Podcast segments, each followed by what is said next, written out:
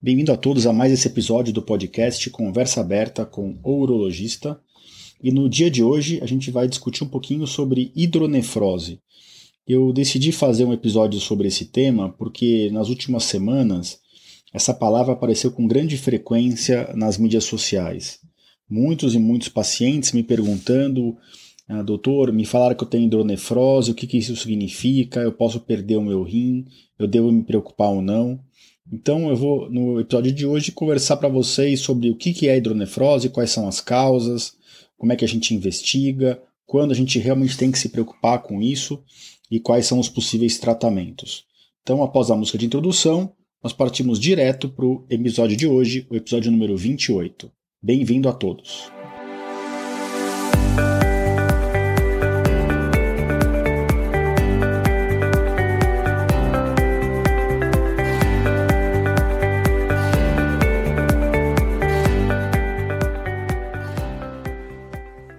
Bem-vindos ao podcast Conversa Aberta com o Urologista. Meu nome é Giovanni Marchini, sou médico urologista formado pela Faculdade de Medicina da USP e serei o anfitrião desse show.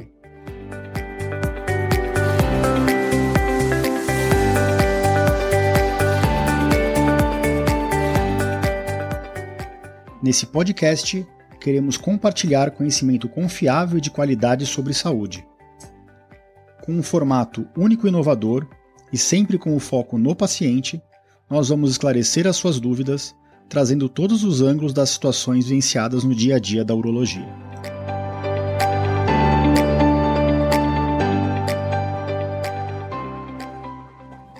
Sejam bem-vindos de volta ao podcast Conversa Aberta com o Urologista. E hoje a gente vai falar sobre hidronefrose, como eu comentei na introdução eu decidi falar um pouquinho desse tema porque é, é, um tema muito relevante. Na verdade, a hidronefrose não é uma doença em si, né? É, uma, é um achado, é um, uma alteração uh, da via urinária. E eu queria contar um pouquinho mais para vocês sobre o que, que é hidronefrose, porque é um nome que muitas pessoas que têm problemas nas vias urinárias vão acabar é, entrando em contato com essa palavra. Né? Então, a hidronefrose é um termo técnico, tá? Falando um pouquinho do que é a hidronefrose, para descrever uma dilatação anormal das vias urinárias. Então, como que é a via urinária normal, né? Para quem nunca viu.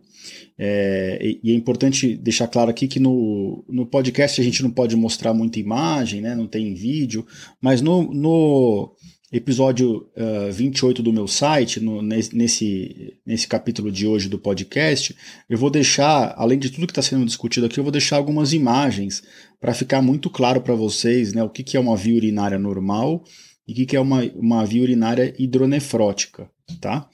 Então, o, rim, o, o sistema urinário, basicamente, é, é, ele é formado pelo rim, o ureter, que é o canalzinho que liga o rim até a bexiga, a bexiga da bexiga para baixo, no homem a gente tem a próstata, na mulher não tem a próstata, e a gente tem a uretra, que é o canal da urina uh, do pênis, por exemplo, ou abaixo da vagina. Tá? Então, a, a urina ela, ela passa por todo esse trajeto, esse caminho. Então, o rim ele tem uma área dentro dele, que a gente chama de área oca, né, que é a via urinária, propriamente dita. Tá? O rim produz a urina, a urina cai dentro da via urinária e ela é escoada pelo ureter até a bexiga. O rim não tem muita força muscular, é lógico que existem pequenas fibras musculares ao redor da via urinária e no ureter, né, o canalzinho tem um peristaltismo, ele tem uma contração ritmada para ajudar, além da gravidade, para ajudar que a urina desça pelo ureter até a bexiga. Já a bexiga tem um músculo bem forte, que a gente chama de músculo detrusor, que quando a bexiga está bem cheia, esse músculo ele tem um alto reflexo, ele contrai e, e, se a gente estiver num local adequado, a gente relaxa a musculatura que a gente controla, que é, que é na uretra mesmo, em volta do canal da urina abaixo da bexiga, e essa contração do músculo da bexiga com o relaxamento do músculo que a gente controla gera a micção, gera a saída da urina. Então o rim produz a urina, a bexiga armazena a urina, e na hora que a gente quer urinar, a gente relaxa a musculatura da uretra, né, que é o esfíncter uretral, e aí a bexiga consegue, fazendo força, expulsar o xixi. Tá ok? Então, essa é uma situação normal. Né? Então, quando eu faço um ultrassom, por exemplo, do meu rim, da minha bexiga, O ureter é o canalzinho né, que vai do rim para a bexiga, ele é muito pouco visto nesse exame de ultrassom, ou mesmo na tomografia. A gente consegue acompanhar o ureter em todo o seu trajeto, mas ele está bem fechadinho, ele tem poucos milímetros de diâmetro, né? 2, 3, 4 milímetros de diâmetro. Então, o que a gente sempre diz é o seguinte: numa condição normal da via urinária, o ureter é muito pouco visto tá? nos exames de imagem. A gente quase não enxerga o ureter. É como se fosse uma linha no exame. Já o rim, também, a via, via excretora, a via urinária dentro do rim está toda fechadinha, a gente quase não a enxerga. É, se você pegar um ultrassom do rim, uh, de novo, eu vou deixar fotos no meu site, tá ok?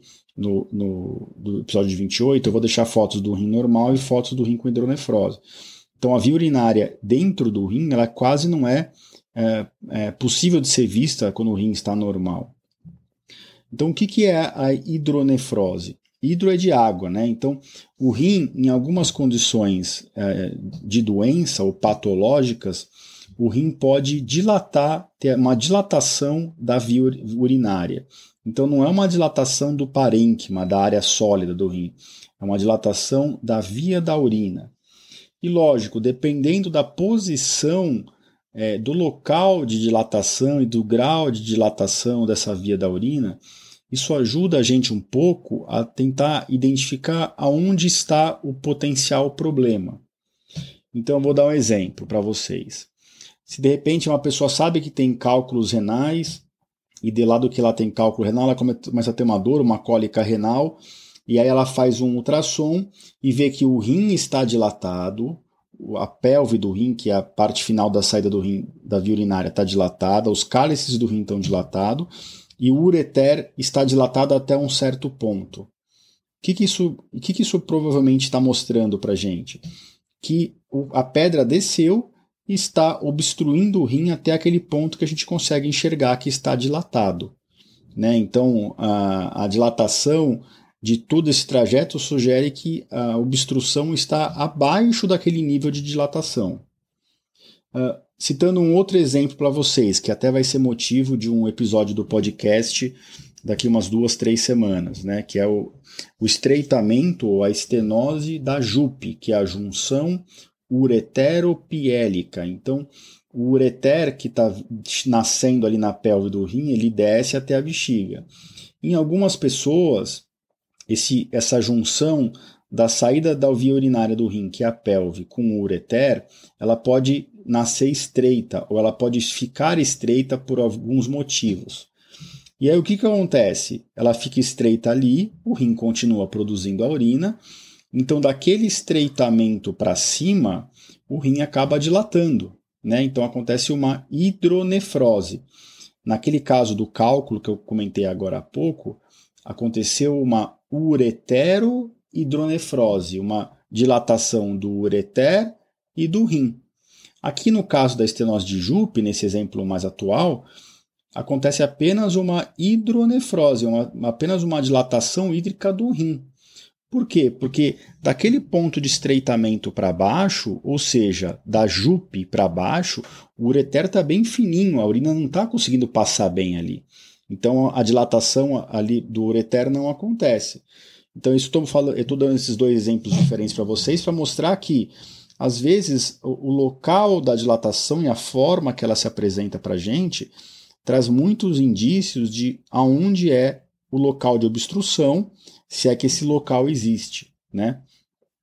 Uh, a gente pode separar as causas de hidronefrose patológica, né, de dilatação do rim patológica, em causas obstrutivas e em causas refluxivas. É muito, as causas obstrutivas são muito mais frequentes. Então não é incomum das pessoas esquecerem das causas refluxivas. Então, quais são as causas obstrutivas de dilatação da via urinária? Esses dois exemplos que eu citei são os mais frequentes, né? Cálculo renal é o mais frequente de todo. O, o cálculo desce, obstrui o ureter em algum ponto, então está obstruindo o rim. Então, é uma dilatação do rim por uma causa de obstrução. A, da mesma forma, esse estreitamento congênito, né, de nascença, geralmente do, da JUP, da, do, do, do, início do ureter ali perto da pelve do rim, É uma causa obstrutiva, o rim está produzindo a urina e a urina não está conseguindo escoar. Temos outras causas obstrutivas? Temos. Pode acontecer um estreitamento, inclusive, da junção do ureter na bexiga, que a gente chama estenose de Juve, né? que é a junção uretero-vesical. Uh, existem uh, compressões extrínsecas do ureter. Então, por exemplo, uma lesão do canal da urina numa cirurgia ginecológica, numa cirurgia abdominal, qualquer que ela seja, ou às vezes algum surgimento de algum tumor na via urinária, no ureter, algum tumor externo ao ureter, no intestino, por exemplo, que está comprimindo o ureter. Isso faz com que o rim dilate por uma causa obstrutiva. Então, as causas obstrutivas elas são mais frequentes. Mas a gente, como eu disse, não pode esquecer, toda vez que a gente vê um rim dilatado, e nesse caso das causas refluxivas, o ureter também tem que estar é, dilatado, o que pode estar acontecendo, na verdade, não é que o rim está com dificuldade de jogar a urina para frente.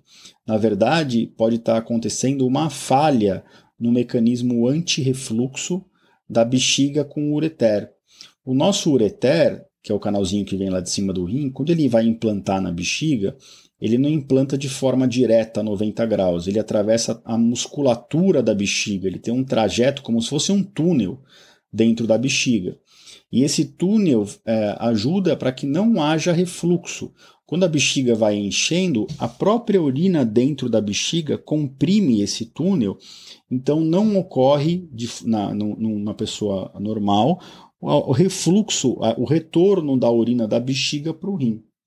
Mas, por diversos motivos, e o mais comum aqui é o de nascença, pode estar acontecendo uma falha na implantação desse ureter na bexiga.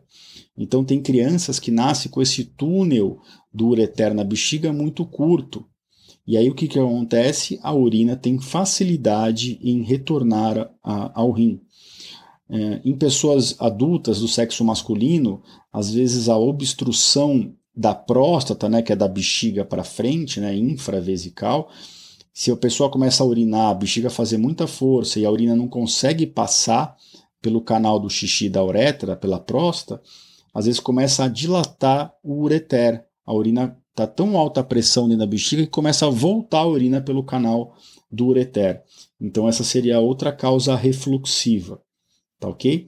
Então lembre-se, se você acha um rim dilatado, com o ureter dilatado, pode estar tá acontecendo várias coisas. Pode estar tá acontecendo uma obstrução em algum lugar do rim, em algum lugar do ureter, mas também pode estar tá acontecendo um refluxo. Outra causa que a gente aborda muito na, na, urologia infantil são crianças do sexo masculino que nascem com uma válvula de uretra posterior. Então, logo na saída da bexiga começa a uretra, que a gente chama de uretra posterior, e algumas crianças nascem com uma pequena membrana nessa uretra, né, que a gente chama de válvula. E aí o que, acontece? A bexiga dessa criança tem muita dificuldade, é como se fosse uma obstrução da próstata, mas em vez da próstata crescida é uma válvulazinha, uma membrana fibra ali fibrótica que dificulta a saída de urina da bexiga. E aí isso pode fazer com que a bexiga da criança dilate e comece a refluir urina para o rim. Né? E algumas crianças com isso, inclusive, já nascem até com um problema gravíssimo na bexiga, no, no rim, até já nascem às vezes em insuficiência renal. Tem outras que têm essa válvula de forma parcial e, e nascem com a bexiga boa e a gente vai lá e cauteriza essa válvula. Então, eu estou citando só exemplos aqui para vocês, mas para mostrar que, de novo, dependendo é, do tipo de dilatação, da do local de dilatação, uh, da idade do paciente, isso ajuda muito no diagnóstico. Então, uma válvula de uretra, por exemplo, que acontece da bexiga para frente, né, essa dificuldade de drenagem da bexiga para baixo, vai acabar provavelmente dilatando os dois rins. Diferente de uma estenose de Jupe, um estreitamento lá em cima do canal da urina, na junção dele com o rim, aí vai dilatar apenas aquele rim que está doente. Então, isso ajuda muito a gente na suspeita. É lógico que é difícil, pelo quadro clínico apenas, a gente matar o diagnóstico. Nós geralmente uh, nos valemos de exames de imagem, uma série de exames, para uh, tentar identificar o problema identificar se aquilo está colocando a vida da pessoa ou aquele órgão, aquele rim em risco. Quais são os exames mais comuns a gente fazer é, que identificam e que nos ajudam a entender a hidronefrose? Então, para causas obstrutivas, a gente pode usar o ultrassom, vai ver essa dilatação que nem eu falei. Às vezes a tomografia também vê a dilatação, né? E são exames de morfologia, de formato. Eles podem até dar é, sinais indiretos se aquele rim está prejudicado ou não, se aquele rim já perdeu função. Então, se no ultrassom ou na tomografia o parênquima do rim, a, a parte sólida do rim já, já estiver muito fina, isso é um sinal de que aquele rim deve estar tá afet sendo afetado faz tempo e que ele pode ter um prejuízo à sua função. Outros exames para uh, ah, tentar entender, a própria tomografia, a gente pode fazer ela inclusive com contraste para ver se aquele rim está captando e está jogando o contraste para a via da urina na mesma velocidade do outro rim que não tem dilatação. Então aí seria uma outra forma indireta de saber se aquele rim está uh, com a função uh, preservada. Se o rim capta contraste e joga para fora, mesmo que seja com um retardo em relação ao rim do outro lado, isso quer dizer que esse rim funciona um pouco sim. Agora nós temos exames que a gente chama de exames funcionais do rim, que são as cintilografias. Eu vou falar bastante dela na, na próxima, na, naquele episódio do podcast sobre estenose de Jupe, tá? Mas de forma geral, o que, que eu posso dizer para vocês? Nós temos dois tipos básicos de cintilografia. A cintilografia renal estática, com DM de Maria SA, cintilografia estática com DMSA. Essa cintilografia nos ajuda a comparar um rim em relação ao outro em termos de função. Então a somatória dos dois rins sempre dá 100%. Isso não quer dizer se os rins globalmente estão funcionando bem ou não. Ela é só um exame comparativo de um rim em relação ao outro, tá? Uh, e aí a gente vê se tem uma diferença grande. Então, por exemplo, se está 50% barra 50% o rim direito e rim esquerdo, isso quer dizer que eles estão funcionando de forma muito simétrica, muito parecida.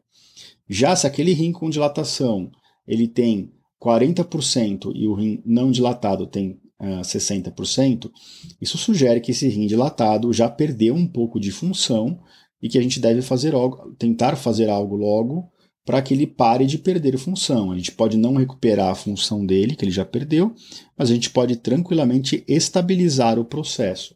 Tá? O outro exame de cintilografia é o exame de cintilografia com DT de tatu PA. O DTPA, o que, que ele avalia? Ele, ele, ele mostra os rins captando o radiofármaco e jogando esse radiofármaco pela via urinária depois que a gente injeta um diurético e aí a gente avalia as curvas de excreção dessa substância. E o rim que está obstruído, ele tem uma curva sempre ascendente ou achatada, é uma curva que a gente não vê o rim jogando o radiofármaco para fora rápido depois do diurético. Enquanto que no rim que está normal, rapidamente, depois do que a gente injeta o, diurético, o rim joga todo esse radiofármaco para fora na via urinária. Tá? Então, esses são os exames de cintilografia. Eles têm alguns detalhes que eu vou comentar no outro episódio, mas de forma geral é isso. Agora, esses exames são para avaliar muito obstrução, de preferência obstruções altas da via urinária, né? do, do ureter para cima, né? do, na júpia, no ureter. Para ver refluxo da bexiga para o rim é outro exame. Né? A gente usa geralmente a cistografia uretro cistografia. A gente injeta contraste pelo canal da urina, avalia o canal da urina com umas chapas de raio-x, no qual o contraste tá, a gente está vendo ele dentro do canal do xixi, e aí a bexiga vai enchendo de contraste né, pelo canal da urina, e a bexiga, à medida que ela enche, se houver refluxo para o rim, os ureteres vão ascendendo, vão aparecendo, vai aparecendo contraste dentro dos ureteres, a gente vê às vezes até o rim contrastado por dentro, porque a urina está voltando junto com o contraste da bexiga para dentro do rim. Às vezes isso não acontece, isso acontece na fase de micção, quando o paciente apresenta a contração do músculo da bexiga. Então, esses de, de, forma geral são os exames. Temos outros exames, como a uroressonância, a urografia excretora, que é um outro exame contrastado para ver a via urinária, mas hoje a gente usa muito a tomografia com contraste para avaliar isso, e só quando o paciente é alérgico a contraste a gente acaba fazendo uma uroressonância para tentar avaliar a via urinária. Cabe aqui uh, algumas observações. Em alguns pacientes, uh, acontece uma dilatação da pelve do rim que nos exames de imagem dão a impressão de hidronefrose. E na verdade é só uma pelve que é um pouquinho mais bojuda, né? um pouquinho maior o seu diâmetro e mais para fora dos limites do rim. A gente chama isso de pelve extra-renal ou extra-hilar, porque ela é longe do hilo, dos vasos do rim. E isso é só uma variação anatômica, não é uma doença, tá? Então os exames também nos ajudam a diferenciar uma pelve extra-renal, que é só uma variação da anatomia normal e nada precisa ser feito, de uma hidronefrose, que é uma coisa patológica, uma situação em que algo precisa ser investigado e tratado para que o paciente não perca o rim. Pelve extra-renal não causa problema nenhum ao rim, tá? Então, quando que o rim está ameaçado? Nas causas obstrutivas, se a gente faz a cintilografia e vê que o rim está uh, com uma função menor do que o outro, que ele está muito obstruído, a gente tem que tentar desobstruir. Se a causa da obstrução é um cálculo, tem que ir lá e tirar o cálculo, deixar um duplo J. Se a causa da obstrução é um estreitamento da JUP, a gente tem que ir lá e corrigir cirurgicamente esse estreitamento, refazer essa junção com cirurgia. Cirurgia aberta, o que é mais raro hoje, ou por vídeo ou robótica, tá? E também deixa um duplo J depois, que fica de 4 a 6 semanas, em geral. Já se as causas são refluxivas, nem todo refluxo oferece risco ao rim. Uh, antes da gente nascer, o refluxo pode ser muito prejudicial ao rim, mas depois que a gente nasce, o principal problema é quando o refluxo do rim, da bexiga para o rim, está associado a infecções urinárias. Aí a gente tem que tentar combater as infecções urinárias. Se a gente comprova que existe refluxo mesmo fora dos, dos períodos de vigência de infecção, a gente deve tentar uh, corrigir esse refluxo. Os refluxos menores hoje, em termos de grau, a gente corrige por dentro da bexiga, a gente injeta uma substância no canalzinho da, da, da urina ali que está desembocando na bexiga para tentar diminuir a chance do refluxo acontecer.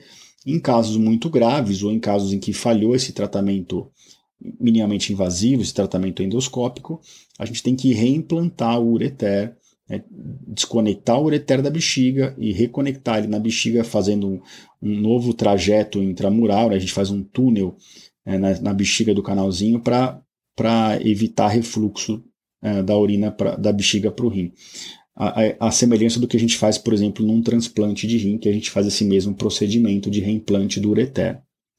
Tá ok? Então, uh, acho que essa era a mensagem principal que eu queria passar para vocês.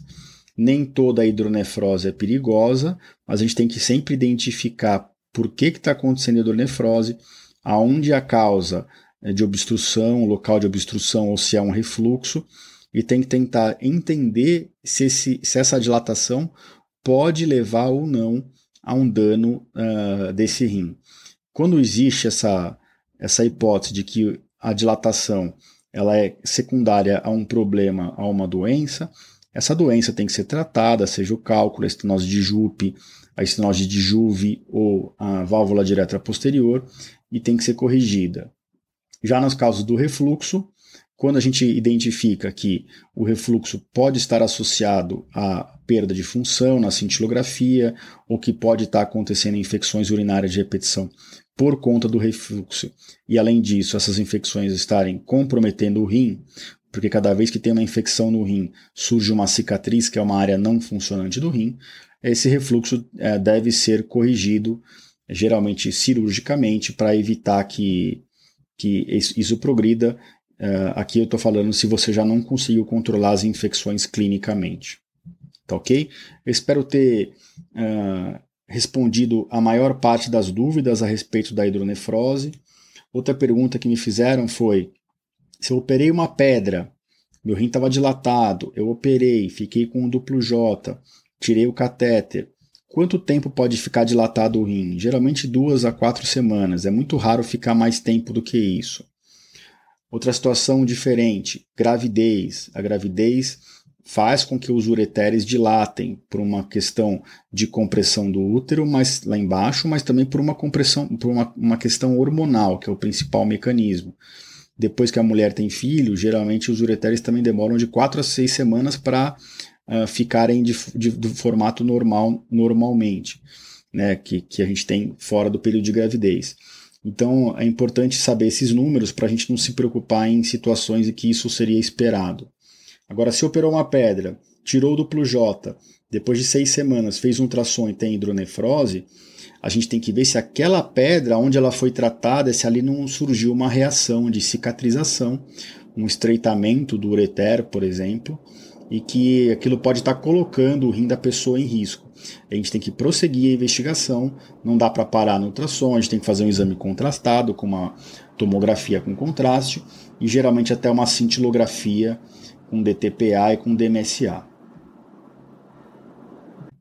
Bom, pessoal, então era isso que estou aqui para dizer hoje, um episódio mais rápido, acho que ficou bem completo a respeito de hidronefrose. Eu vou deixar todas essas informações sobre as causas, o que, que é a hidronefrose, os exames de imagem, as possíveis uh, e, e problemas que a gente pode identificar. E lembrando sempre que esse episódio vai ficar dentro do meu site com tudo isso na página www.ourologista.com.br barra podcast barra episódio 28. Lá eu deixo sempre aberto a comentários. Eu gostaria de mais uma vez agradecer a todos que têm deixado os comentários, que têm interagido conosco, tanto no site quanto nas redes sociais. E é sempre um prazer estar com vocês aqui, eh, trazendo informação. Se vocês conhece alguém que tem hidronefrose, se tem interesse nesse assunto, não deixe de compartilhar. É assim que a gente consegue atingir mais pessoas. E uh, nos vemos na próxima semana. Tem um episódio bem especial com uma paciente minha de cálculo renal. E no, no, no outro episódio, provavelmente, eu vou responder a pergunta uh, de um paciente que mandou mensagem pela internet a respeito da estenose de Jupe, que é outro tema com bastante relevância que no nosso consultório que muita gente tem esse problema e, e enfrenta esse problema e eu vou esclarecer tudo para vocês. Então, mais uma vez, obrigado e nos vemos por aqui na próxima semana. Grande abraço a todos.